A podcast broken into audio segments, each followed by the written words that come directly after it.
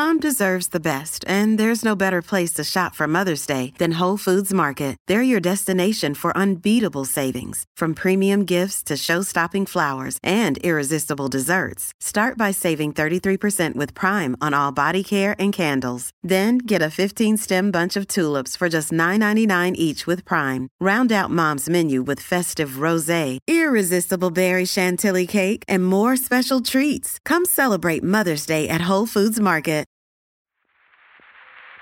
From Cafe and the Vox Media Podcast Network, this is Now and Then. I'm Heather Cox Richardson. And I'm Joanne Freeman. Today's topic is prompted by some semi recent matter in the news, but as you'll hear, it's going to be a familiar topic that we're going to approach in perhaps a less familiar way. And the topic is religion in America. But we're not going to explicitly be talking about the separation of church and state. We're going to be talking about this in a deeper kind of a manner. And to give you a sense of what I'm talking about, very recently, Representative Lauren Boebert called Representative Ilhan Omar a member of the jihad squad. I'm not going to go into great depth on that. I'm not going to actually repeat the entire diatribe there, but obviously, for a bunch of reasons that attracted a lot of attention, drew a lot of commentary, and, and still hasn't really fully been resolved. A matter that happened back in November that raised my eyebrows, certainly, involved former National Security Advisor Michael Flynn, who gave a speech which then appeared in various places online, basically calling for one religion in the United States. He was talking at a quote, Reawaken America tour event at the Cornerstone Church in San Antonio, Texas. He said, So if we are going to have one nation under God, which we must, we have to have one religion, one, one, one nation under God, and one religion under God, right? All of us together, working together. I don't care what your ecumenical service is or what you, or what you are. We have to believe that this is a moment in time where this is good versus evil. Now, as a person who would not be part of that one religion, that certainly raised my eyebrows. That is not a thing that I expect to hear from someone with former political power and I suppose potentially future political power. That feels dangerous to me. And that raises some of the issues that you and I, Heather, want to address today. Yeah, and I want to just point out that one of the things that Flynn talks about in that speech, which was captured on video, was he says that this is important to talk about and foundations of this country are talking about because, as he says, this is the shining city on the hill. This is the city on the hill. The city on the hill. The city on the hill was mentioned in Matthew. Okay, was mentioned in Matthew. And then a guy by the name of Winthrop mentioned it again in 1630. In 1630. Okay, before the country was formed. And he also coined the term New England. We're going to go to this New England this new world he was talking about. And he talked to the people there about this thing called the city on the hill. And then Ronald Reagan, a couple hundred years later, again talked about it as the shining city on the hill. And they're talking about the United States of America. I always perk up when I see this quotation attributed to America as an example of God's favored land, because in fact, when John Winthrop gave that sermon, which was called A Model of Christian Charity in 1630, he was not saying that America was going to be the example to the rest of the world because it was a shining city on a hill. He was saying to the Puritans, don't mess this up because you will be as if you are exposed to the world with a light shining on you on the top of a hill, and everybody is going to see what happens if you screw up. This was a warning that the people settling from Europe in North America should be very careful of what they did because people would be watching as opposed to saying, hey, God's on your team and you're going to get this all right. And so when people misquote that to that degree, it always makes me very curious about what they're really up to. right. And part of that also that's worth noting is the assumption there that people will be watching what is happening in these colonies is indeed because aspects of what was happening, the colonization effort, and there are really different efforts and different motivations and different ways of organizing the different colonies in this period, but aspects of them did have a degree of the experimental in them. So people were partly watching what was going on in this period, really literally, to see how things would work out, how people would fare, what would happen in these colonies. And then increasingly over time, as the colonies came together, what was that going to result in? And this is the part we're talking about this material that I was saying to you, I absolutely love because, of course, one of the things that Europeans are looking at is what happens when European settlers try and interface with indigenous Americans, you know, in terms of their culture, in terms of their economies, and obviously according to their religions as well. But one of the things that I was saying I really wanted to emphasize this time around was to take a look at what was happening in the colonies religiously because one of the things that always jumps out at me when we talk about colonial religions, and we just mentioned Puritanism, and of course, there are any number of different religions we could be talking about, is many Americans don't know that, in fact, after 1619, there were a lot of Muslims in this country. So, some scholars estimate that 20% of the enslaved men and women who were brought to the Americas were Muslims. And the lower sort of estimate along those lines suggests that Muslims made up at least 900,000 out of the 12.5 million Africans taken to the Americas. Other researchers suggested that up to 40% of those who were captured and enslaved in the Americas came from predominantly Muslim parts of West Africa. So that's that's a lot of people and that's a component that doesn't often get talked about. And I love it. I love it when people try and reclaim American history and say, look, we were always, you know, Protestant Christians or whatever they put in that slot. And to be able to say, well, actually, from the very beginning, before your people came, America had a significant Muslim population. So, one thing that I, I know there's been discussion of semi recently, and indeed there's been a book published on it and, and public discussion of it is the simple fact that Thomas Jefferson owned a copy of the Quran. Now, Jefferson is someone with widespread interest. I said Jefferson, and you didn't wince, Heather. What's wrong with you? It's killing no me response. over here. okay, okay, thank you. I needed that. I needed that reassurance. But he did own a copy of the Quran. In some ways, you could say that that's not surprising. But what's interesting about it is he bought a particular translation he bought it in 1765, translated by someone named George Sale. And what Sale actually says in the introduction to the Quran is not really, I'm translating this so that people will have a sense of what an interesting volume this is. He basically says that what's in here is dangerous, is bad, and people need to know what's dangerous about it. So, on the one hand, the Quran is there, people are reading it and they're thinking about it. On the other hand, right alongside that from the beginning is someone pointing to it and saying, I don't know. I don't know about that. And that's fascinating because in a sense that's that's a sort of double-sidedness that's there from the very beginning and that this thing that personally I love the fact that Jefferson had that volume and he didn't necessarily buy it thinking excellent I'll read this and this will show me how horrible this is but that was what inspired the translator. So, one of the things then that the founders have to do is figure out what to do about different religions, whether or not to establish a religion in the country. And that's a really interesting moment in the development of our Constitution and what we think are rights in this country. There's a debate very early on, and, and there's certainly enough discussion of this and writing about this about the place of religion in the United States and the separation of church and state. When you look at the founding period, when you look at the framing of the Constitution and the creation of the United States under that new Constitution, the Americans knew that they were creating a republic.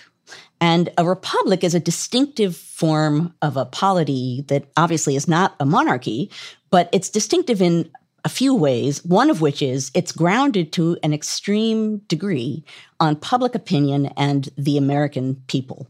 So it, it isn't relying on royal families and hierarchies along those lines. Republics are grounded on public opinion. And what that means is that the public needs to be, number one, educated and able to make decisions and able to understand their political system. Number two, they have to be moral enough to be able to be responsible in choosing leaders and basically upholding the republic. So from the very beginning of the United States under the Constitution, morality is seen as a vital political issue.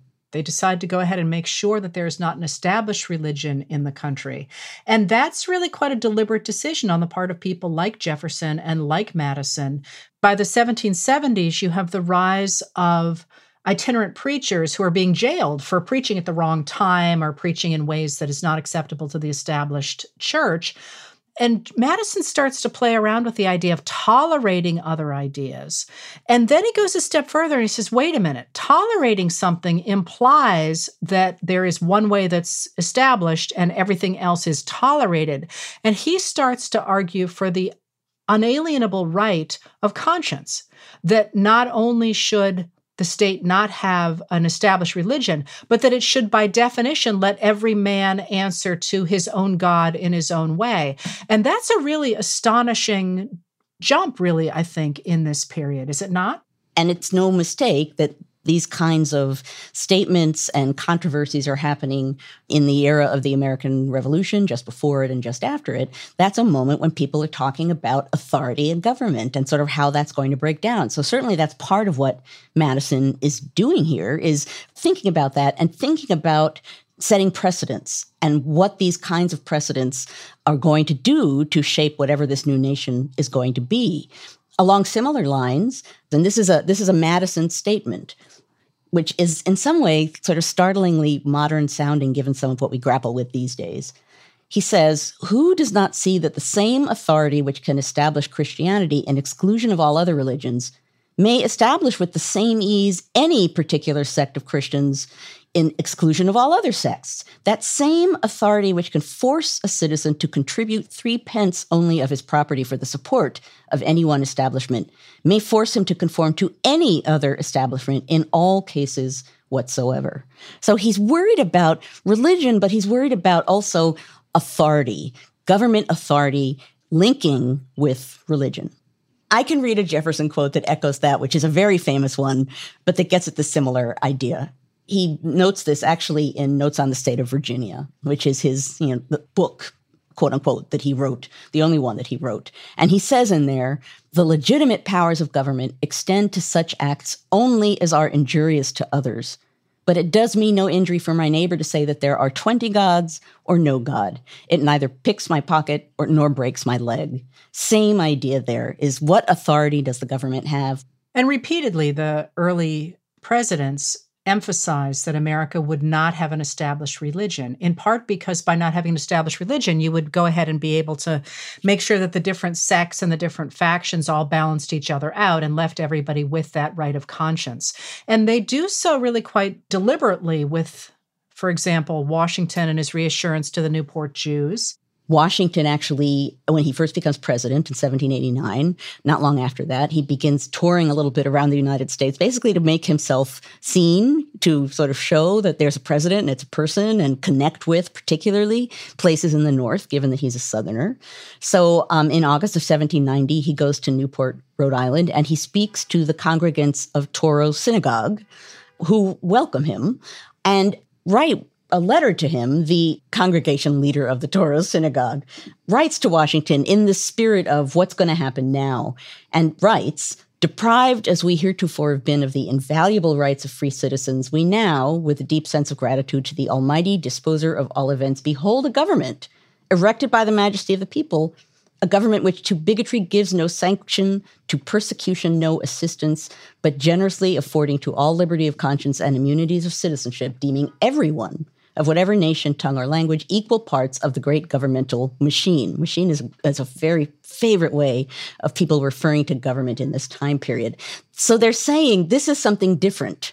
This congregant is saying. And Washington agrees that toleration is important Porton actually adopts sort of pseudo biblical language to confirm, you know, in his words, may the children of the stock of Abraham who dwell in this land continue to merit and enjoy the goodwill of the other inhabitants, while everyone shall sit in safety under his own vine and fig tree, and there shall be none to make him afraid. And yes, that is in the Hamilton musical, which I must say, because I know some people out there are saying that sounds familiar. But it's in this context that Washington utters it, which is the Jews will be safe here, that we're distinctly saying at the outset of this new country that there's a level of toleration and acceptance here that matters and that will shape the country itself. They do the same thing with Muslims as well. When the U.S. negotiates a treaty with Tripoli, which is a Muslim nation, in 1797, the treaty actually reads as the government of the United States of America is not, in any sense, founded on the Christian religion, as it has in itself no character of enmity against the laws, religion, or tranquility of Muslims, and as the said states never entered into any war or act of hostility against any they're using an old world for Muslim nation. It is declared by the parties that no pretext arising from religious opinions shall ever produce an interruption of the harmony existing between the countries. And then there's also in your field, Joanne, the Danbury letter as well, right? Right. Again, we have Jefferson who becomes president in the election of 1800 is elected in 1801 and that in that election explicitly because jefferson has some very distinctive views about the christian religion you know jefferson is the person who essentially creates his own bible. He goes through the bible and cuts out eliminates uh, the sort of miracle portions of, course, of it of course he, he does. Of course he figures he can write the bible better than anyone else you have to realize, Heather, that, that whenever I mention him, I'm just watching your face. I'm just waiting tell. to see, like, when will it erupt? When will you erupt? And it's remarkable. And I, there's always when I talk about this uh, with my students, and I say, yeah, "How many of you heard of the Jefferson Bible?" And most of them have not. And it's, a, it's just the idea that he strips away the miracles and what he calls the priestcraft to pull the teachings that he feels are true to the Christian religion. But what that means, you know, in part because of his toleration and the fact that he pretty famously has, I suppose, what you could have called, even in that time period, somewhat radical views about Christianity. That when he's running for president, the Federalists, who um, are very much bound up with what Jefferson would have called priestcraft, the New England clergy, they pull out all the stops and they claim that you know Jefferson's coming for Christianity, Jefferson's going to steal your Bibles, Jefferson is an infidel. Choosing Jefferson for president will be a crisis. There's a Dutch Reformed clergyman from New York who, just to give you a sense of the kind of language they're using, says, Let the first magistrate be a professed infidel, and infidels will surround him. It is certain that infidelity leads to licentious manners, and those again to the destruction of all social order and happiness. And then he goes on to talk about um, how the voice of the nation calling a deist to the first office must be construed into no less a rebellion against God. So that's the kind of ranting and raving and extreme emotion that's attached to Jefferson becoming president because of religion. So, in that spirit, when he becomes president, the Danbury Baptist Association of Connecticut writes him a letter basically complaining about infringement on their religious liberty by their state legislature.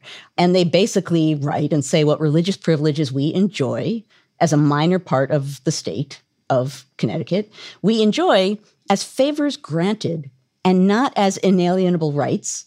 And these favors we receive at the expense of such degrading acknowledgments as are inconsistent with the rights of free men. And Jefferson basically responds by promising there will be a wall of separation between church and state. Or to quote him a little bit here, this is a very Jefferson heavy episode, Heather. I'm so sorry, but you know, occasionally it has to happen. Well, I've teed it up because he is actually quite important, I think, for this. He is. He is. Because of what he thinks and because of the way in which he's very bluntly stating it in moments and on occasions and to people where it matters. And not everyone is willing to do that on the topic of religion in this time period. So he writes to the Danbury Baptists in um, January of 1802 and says, Believing with you that religion is a matter which lies solely between man and his God, that he owes account to none other for his faith or his worship, that the legitimate powers of government reach actions only and not opinions, I contemplate with sovereign reverence that act of the whole American people which declared that their legislature should, quote, make no law respecting an establishment of religion or prohibiting the free exercise thereof, thus building a wall of separation between church and state.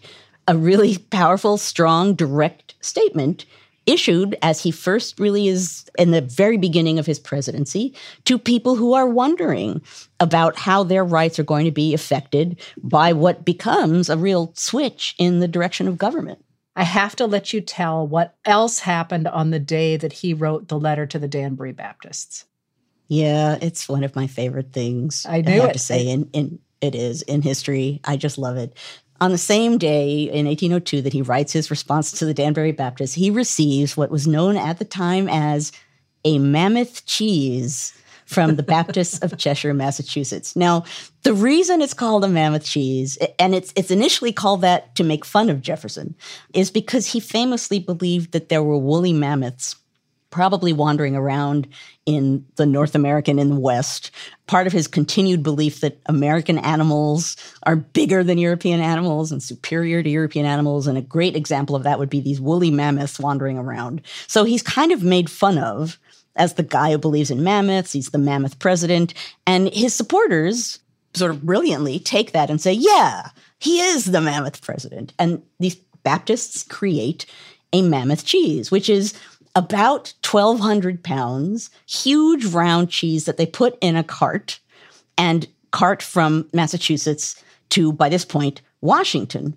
And it's a huge event. You know, when you look at newspapers in the period, there's great attention being paid to the progress of the mammoth cheese. There's commentary being made on the fact that, you know, by the time it gets to Washington, you could smell the cheese coming. it's been traveling for quite some time. Um, it's meant to be a tribute to Jefferson. And it, again, it's from these Baptists. And embossed on the cheese is a motto that is popular with Jefferson that is rebellion to tyrants is obedience to God. So the Baptists create this massive cheese, send it to Washington. Jefferson would have regular showings of the cheese. He was very proud of the cheese. When he had dinners in the White House, sometimes he would put a piece of the cheese on the table. There's my cheese. the American people love me. Here's my cheese. Do they eat the cheese? Indeed. And so this is the thing that I found when I was working on my first book was a congressman who has dinner at the White House in 1805. So recall that 1802 So uh, three years old. It is now fine years old aged cheese. cheddar. way aged cheddar that it's apparently at the table and this New Hampshire congressman says, I think we were expected to eat it. And so he did eat a piece of it. And, and this is a quote from him, quote, it was far from being very good. so what I love about this is it's such an over the top and yet in the spirit of the time, look, tribute to Jefferson, a cheese, a big cheese. And it was taken in that spirit. And yet you just, there's something so fundamentally ridiculous about the idea, even though the tribute itself meant something because it's it's Americans and in this case Baptist Americans paying tribute to the new president. That's a that's an important moment, but it is also a big cheese.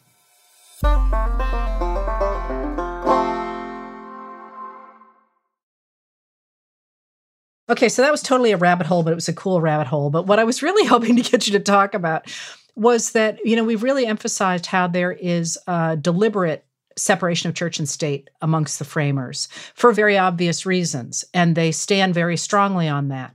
But like you were saying before, they also believe that this country needs to be uniquely moral which is weird. I mean, it's weird to have the separation of church and state. So you can't have religion in government and you can't have government messing with religion. But at the same time, now let's talk about morality because morality is also at the backbone of America, despite the separation of church and state.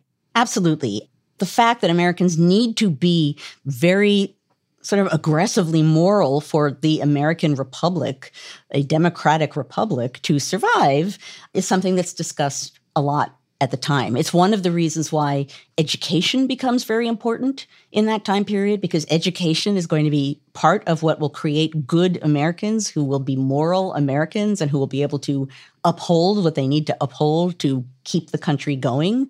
It's part of why actually motherhood takes on a great political importance because mothers are seen as people who can instill the right morals in their children, again, to make them good American citizens that will uphold the American Republic. So morality is seen as a political bulwark, as something that's going to hold the nation together. But what does it mean to be moral in 1790 or 1810?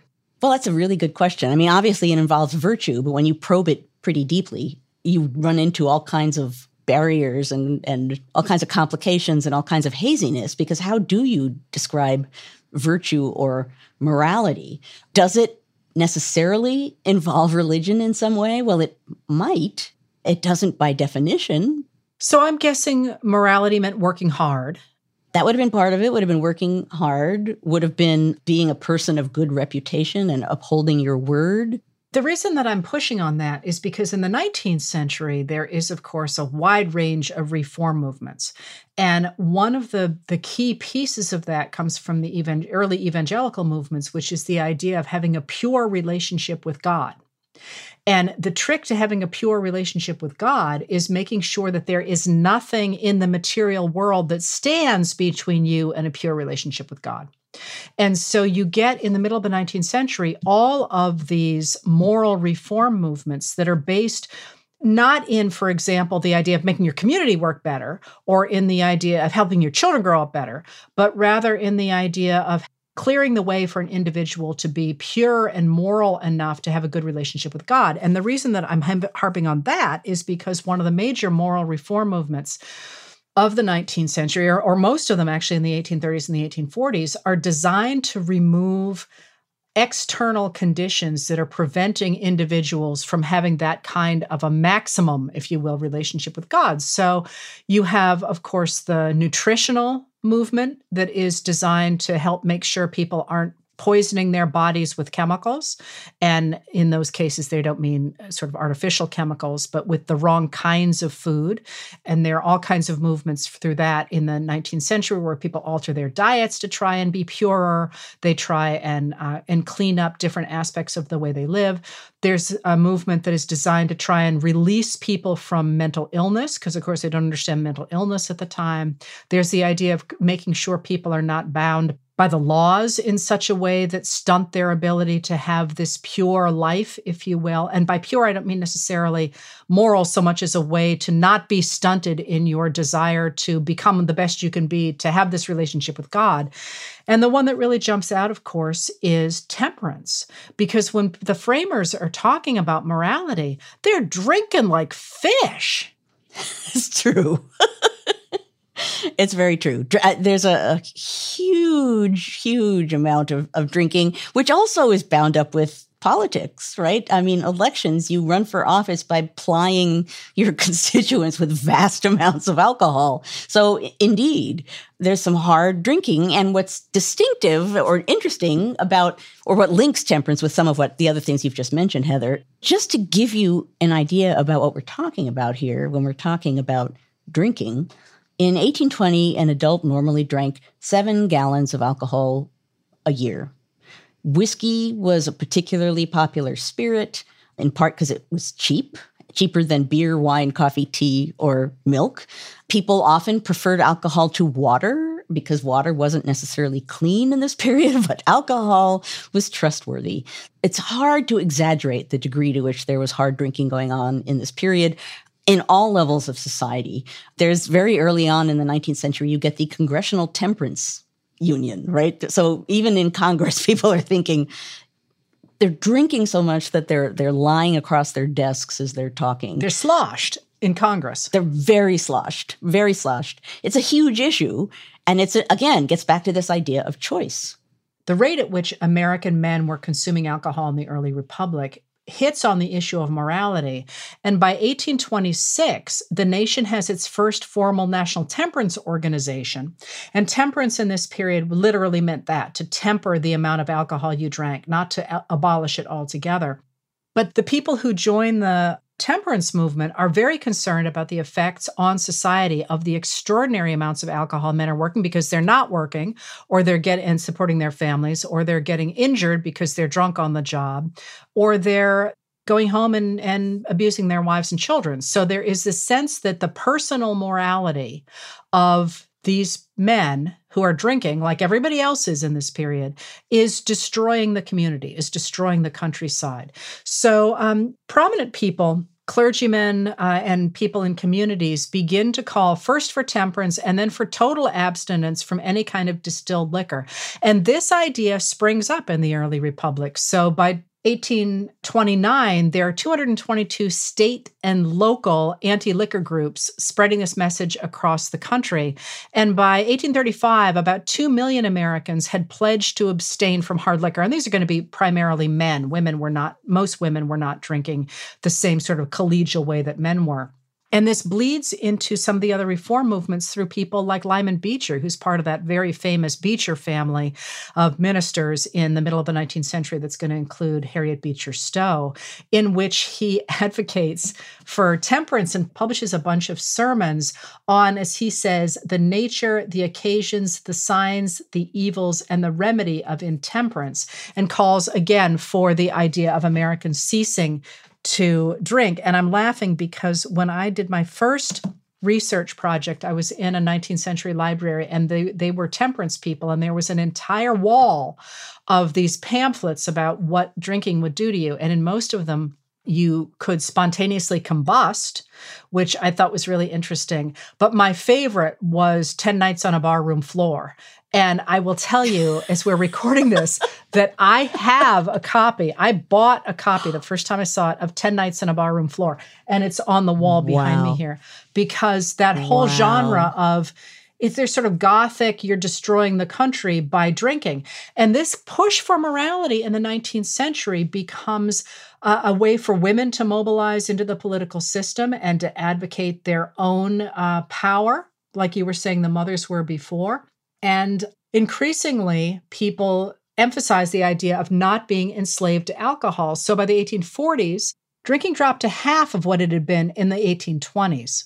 And in 1874, the Women's Christian Temperance Union, the WCTU, is founded in Cleveland, Ohio, where women took to the streets and held pray ins outside local saloons to demand that liquor no longer be sold. And within three months, they had driven liquor out of 250 communities. You've probably seen the images of women breaking into barrels of alcohol with axes. And in 1879, the WCTU elected Frances Willard to be its president. And she remains the president of the WCTU until 1898 and becomes incredibly influential in talking about the role of Christians in going ahead and cleaning up American society. So here you have this whole idea of morality and Christianity outside the established church going ahead and making America be a moral nation that's a heady combination of things that it's reform, it's patriotism, it's morality, it's religion, it's Christianity, it's the public good. It's all of these things bound together. And as you just suggested, Heather, bound up with the fact that these reform movements are a way for women to be very openly and organizationally political. So it has that component built in too. Well, and the reason that I set that up to the degree I did was because, of course, the Beechers and many of the other people involved in things like the temperance movement were also advocating for the end of human enslavement, which is, again, a way to make sure individuals can have a relationship with God without external impediments to that. The connection between, for example, temperance and abolition and government becomes really important after the Civil War because having achieved at first before the war uh, reduction in drinking and having achieved the abolition of human enslavement except as punishment for a crime and for which somebody has been duly convicted. A lot of religious people started to say hey we're clearing the way look how moral we are. We're clearing the way to make america a christian nation. And that's another moment in American history that a lot of people don't know about. But in the 1860s, Presbyterian lawyer from Pennsylvania, a man named John Alexander, introduced an amendment to the Constitution at a religious convention of a number of Protestant groups that were meeting in Ohio. And he wanted to acknowledge, as he said, the rulership of Jesus Christ and the supremacy of the divine law in the U.S. Constitution. I just have to say, think about that sentence rulership of Jesus Christ and the supremacy of the divine law in the US Constitution. That's quite a telling phrase. And doesn't it echo what Michael Flynn said? Or doesn't he echo that? You know, the, the idea of this being a Christian nation? It's true. So they wanted to change the preamble to the Constitution in which they said, We, the people of the United States, as it starts now, humbly acknowledging Almighty God as the source of all authority and power in civil government, the Lord Jesus Christ as the ruler among the nations, his revealed will as the supreme law of the land, in order to constitute a Christian government. And then it goes back to, and in order to form a more perfect union. And, and then it goes on establish justice, ensure domestic tranquility, provide for the common defense, promote the general welfare, and secure the inalienable rights and the blessings of life, liberty, and the pursuit of happiness to ourselves and our posterity and all the people, and then go ahead and do ordain this Constitution. And it, at first, got some attention and got some actually abolitionists to sign onto it, as well as some other people as well.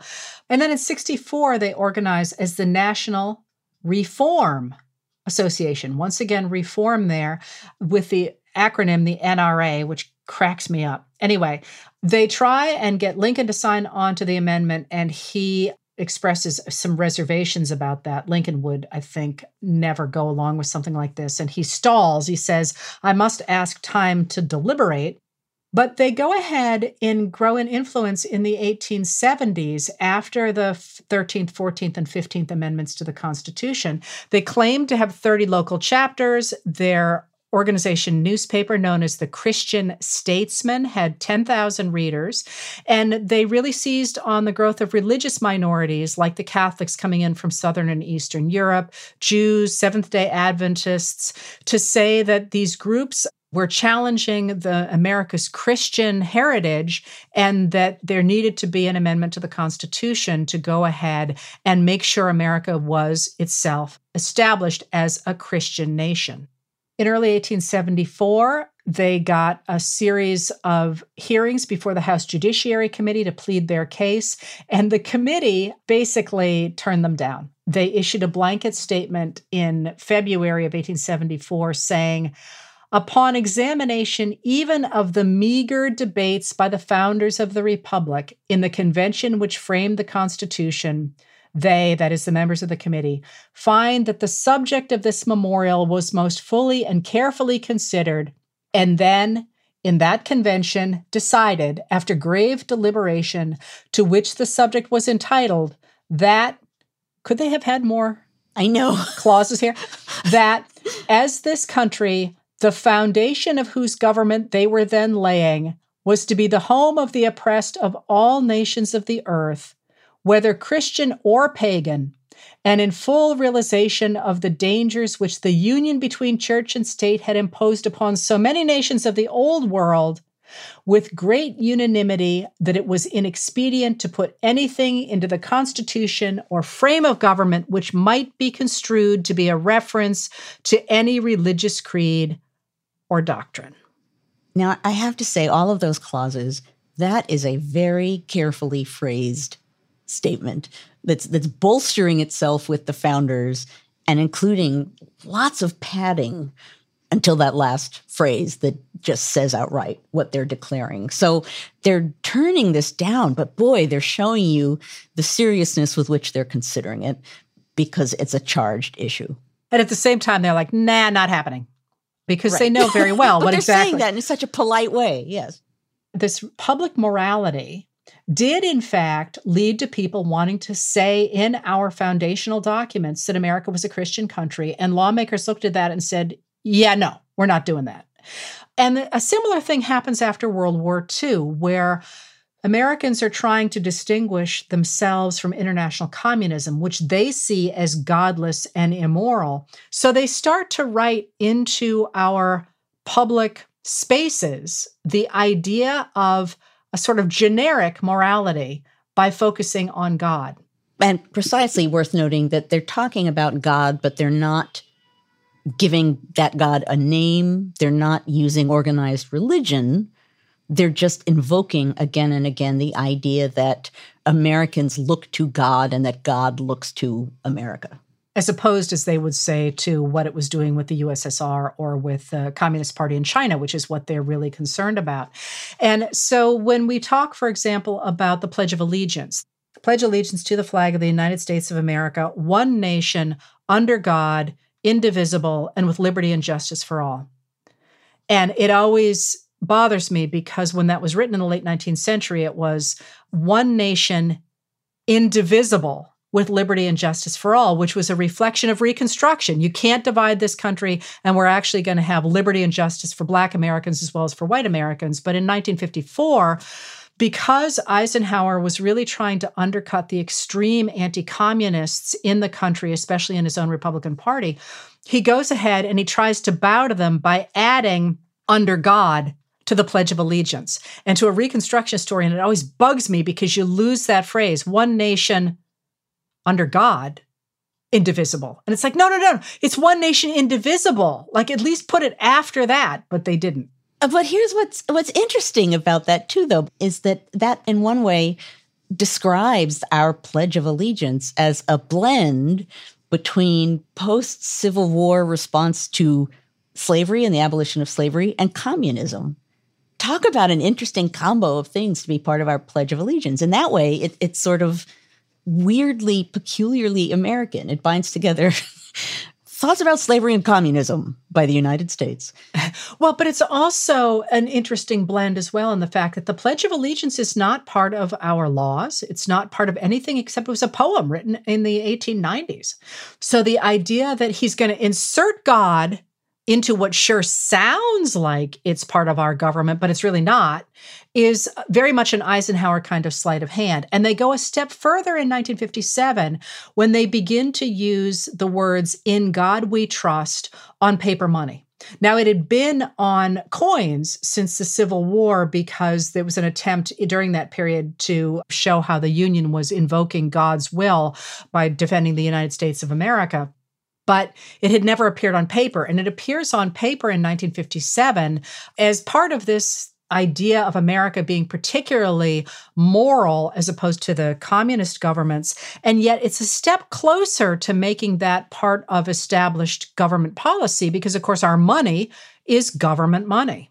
That's an issue or a fear that in and of itself goes all the way back to the beginning of the nation when they worried a lot about what would appear on coins, what would appear on money, because they assumed whatever images or words appeared on money would sort of work their way into the American consciousness and shape the nation. So that similar kind of a spirit is worming its way through this as well. Just think about it, especially in the days before modern media. If you are carrying a bill that's got a saying or a face on it before widespread television, for example, that's one of the images you will see most in your life is what's on that piece of paper. It is literally an advertisement. So putting that in God We Trust on the money is significant in 1957. But then there is the really interesting question of when presidents begin to explicitly claim God for America. So they're all talking religiously, and we've da- danced around this question before, but in sort of a generic way. So, who is the first president to say, God bless America at the end of a speech? And I just don't think people would guess this. Really? I think people would assume this is older than it is. The first president to say, God bless America at the end of a speech is Richard Nixon.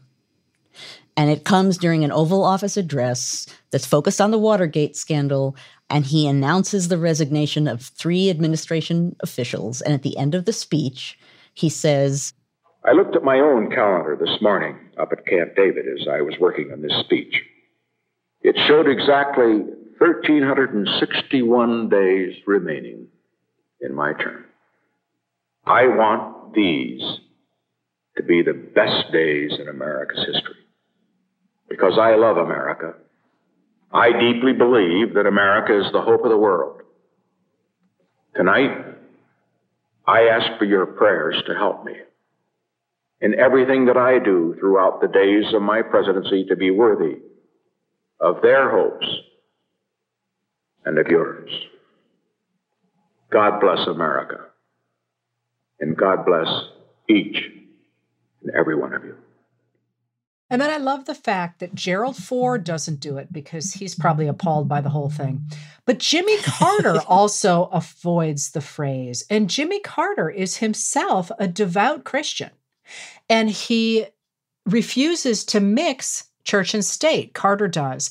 And of course, Ronald Reagan constantly used it to me, it's funny you say that people would be surprised that it was Nixon who began using that phrase. And I was actually like, of course it was Nixon, because Nixon by 1973 is so embattled and he recognizes that he has lost so many of his more moderate supporters that he is doubling down on religious voters. You know, it's it's actually in right before the election of 1972 that he begins to turn against abortion. Until then he has been doing the republican line on abortion which is that it's it's a medical issue. And he starts really to double down on this idea of trying to pick up especially disaffected democratic catholic voters by hitting on god again and again and again.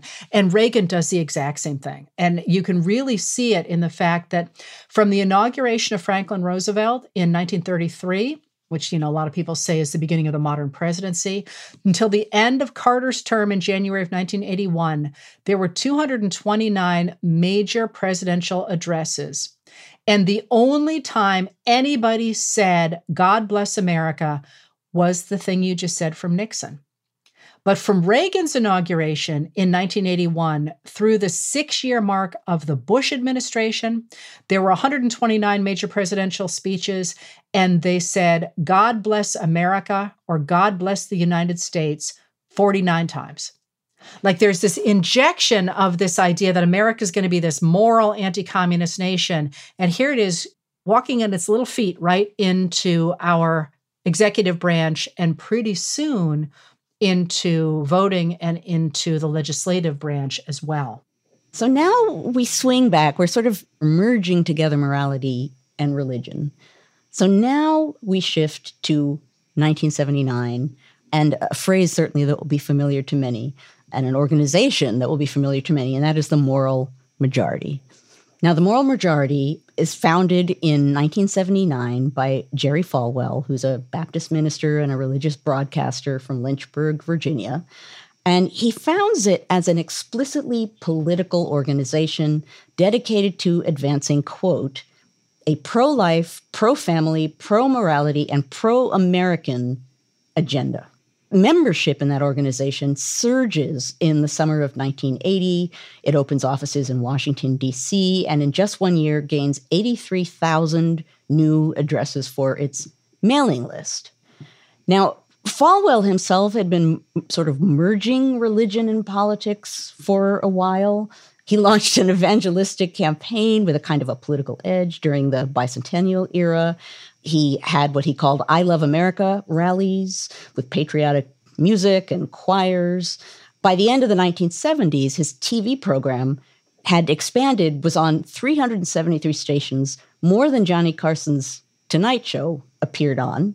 And membership at his Thomas Road Baptist Church also was soaring in this time period he found the name for his organization from his lieutenant Paul Weyrich, who basically uttered this phrase during a really early planning session. He said, Out there, there is a moral majority, but it has been separated by denominational and historical differences.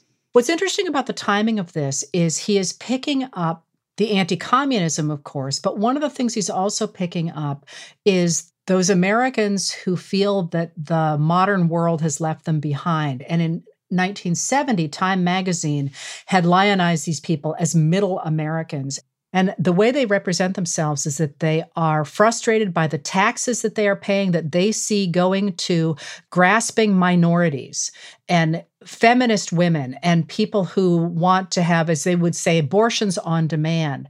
And so, while this idea of morality is really an idea of going back in the past to times before the, the civil rights movements of the 1960s, for example, and the idea of women working outside the home. He's tying together all these different ideas of traditional America and traditional religion and anti communism, and all of those wrapped up in this bow of morality. But then there is this really important moment, and that's that in many periods, and certainly before this period in the 20th century, there had been a move among church people not to vote with the idea that voting was separate than church, that if you got involved in politics, it was going to corrupt your morality.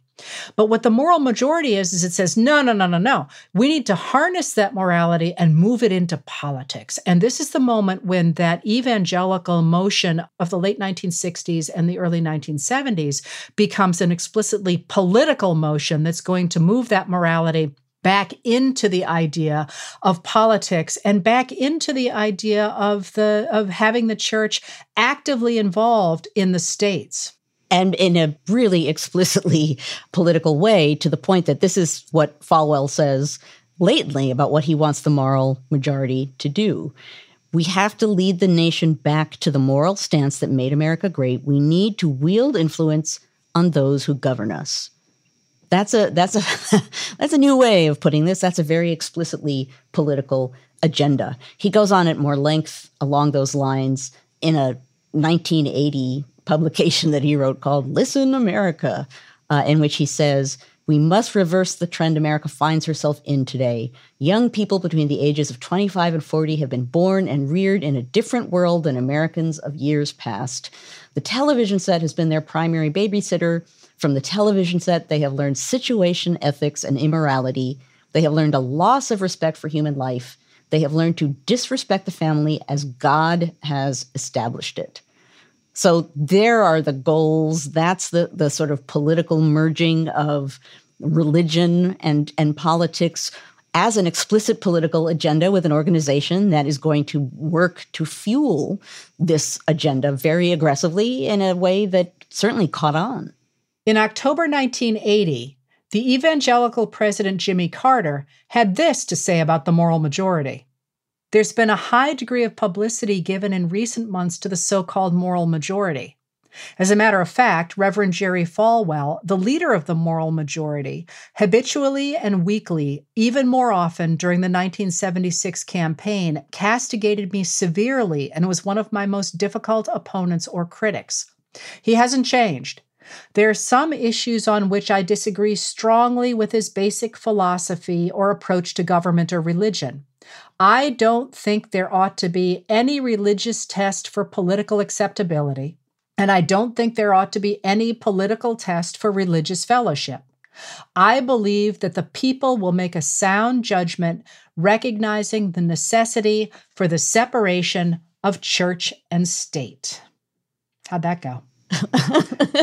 well, yes, that separation of church and state thing maybe didn't swim in quite the way he might have wanted it to. But what's interesting here about this evolving conversation that we're having, Heather, is the way in which government, authority, religion, morality, and patriotism are being sort of bounced around and pulled together and pushed apart in a lot of different ways, in part because there's flexibility because things aren't established, because there's room for this kind of manipulation by people who can see and advance different agendas, taking advantage of that flexibility.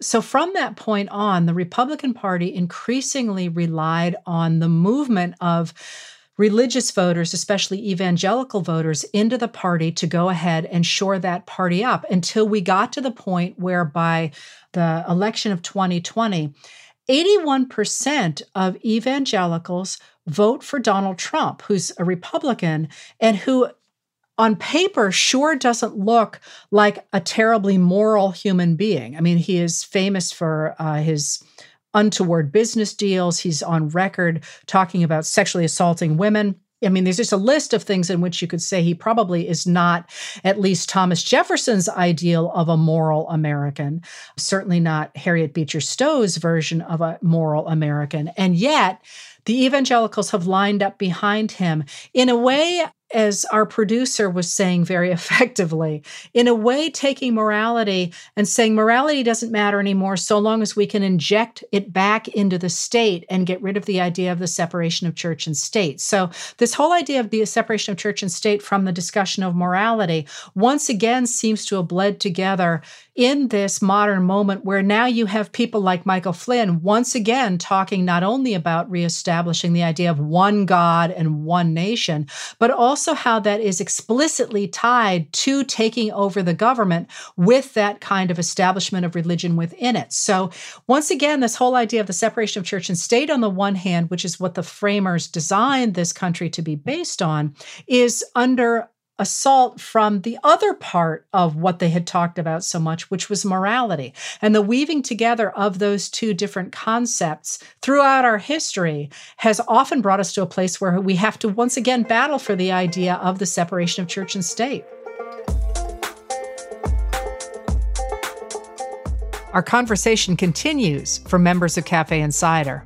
Heather and I take you behind the scenes of each episode in a special segment of Now and Then that we call Backstage. So join us backstage and get an inside look at the thoughts we're wrestling with as we prep for our weekly conversations. Head to cafe.com slash history to join. That's cafe.com slash history. That's it for this episode of Now and Then. If you like what we do, please rate and review the show on Apple Podcasts or wherever you get your podcasts. It makes a big difference in helping people find the show. Your hosts are Joanne Freeman and Heather Cox Richardson. The executive producer is Tamara Sepper. The editorial producer is David Kurlander. The audio producer is Matthew Billy. The Now and Then theme music was composed by Nat Weiner. The cafe team is Adam Waller, David Tatasciore, Sam Ozer-Staton, Noah Azulai, and Jake Kaplan. Now and Then is presented by Cafe and the Vox Media Podcast Network.